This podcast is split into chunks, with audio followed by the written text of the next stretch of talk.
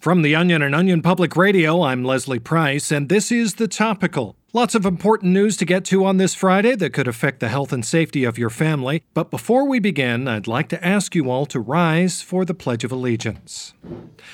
I pledge allegiance to the flag of the United States of America and to the Republic for which it stands, one nation, under God, indivisible, with liberty Oh, Jesus, this happens every time. And justice for all. we'll be back in a moment.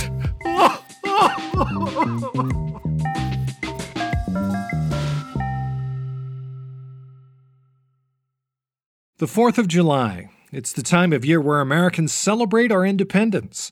But there are some patriots out there who have a hard time feeling the excitement. Sure, many of our most popular celebration rituals may seem like harmless fun, but the sad fact is, many struggling veterans can have their post traumatic stress disorder triggered by the loud sounds associated with shooting off rocket propelled grenades.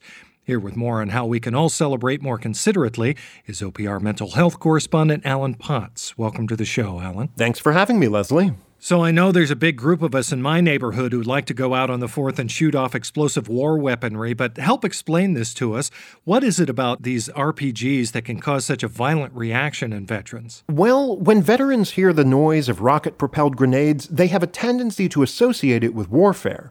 It may seem obvious to us that these deadly explosives are just good old fashioned fun, mm-hmm. but many veterans have been so primed from their time on the front lines that they associate any warheads flying towards them as a threat. Wow, and I always thought of projectile weapons as just a simple pleasure to share with friends and family. Now, is it just RPGs, or can a veteran's PTSD be triggered by the sound of any heavy artillery being shot off? Really, any sudden noise from a detonating mortar shell or even a cluster bomb can be enough to cause a veteran to curl up into a ball and flash back to reliving the trauma of watching one of their brothers in arms being blown up right in front of their eyes. Mm. Even just shooting off a few rounds from a machine gun in their direction could be enough to set them over the edge. Well, I doubt that Americans will stop launching missiles for Independence Day, but what can people do to ensure that veterans feel safe when they do? Well, of course, much of the fun of the holiday is watching all the pretty colors from a city's intercontinental ballistic missile display or seeing the kids light C4 for the first time. Yeah. But it's precisely those things that cause veterans to dissociate and begin snapping necks in a blind rage. Now, I know that it's ridiculous to assume that people are going to just stop shooting down Black Hawk helicopters,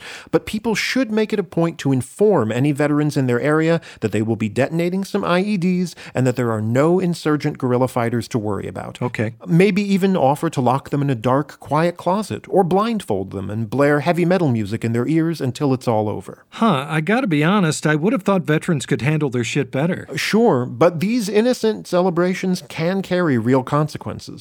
Just listen to the harrowing cell phone video taken last year from a 4th of July barbecue. Can I shoot it? Can I shoot it? All right, honey. Just lock onto your target and fire. Try to kill me, you son of a bitch. Not today, commie. Daddy, look. That man has a knife. Neat. Wow. That is neat. Stop. Please, please, stop, stop, stop, stop. Somebody stop him. Call the police. Help. Oh, my God. What have I done? Oh, the barbecue is ruined. Wow, well, let's just hope no barbecues are ruined this year. Thank you for the report, Alan. Of course. That's OPR's Alan Potts. Back in a moment.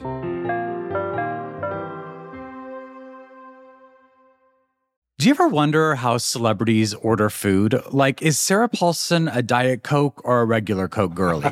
Some peasant Coke? No. Or how does Sofia Vergara order a pizza? No, no, no tomatoes. I cannot eat tomatoes. tomatoes? Yes. Are you cool with mushrooms? Not really. Okay. if these are the details you need, and I know you do, I have the podcast for you.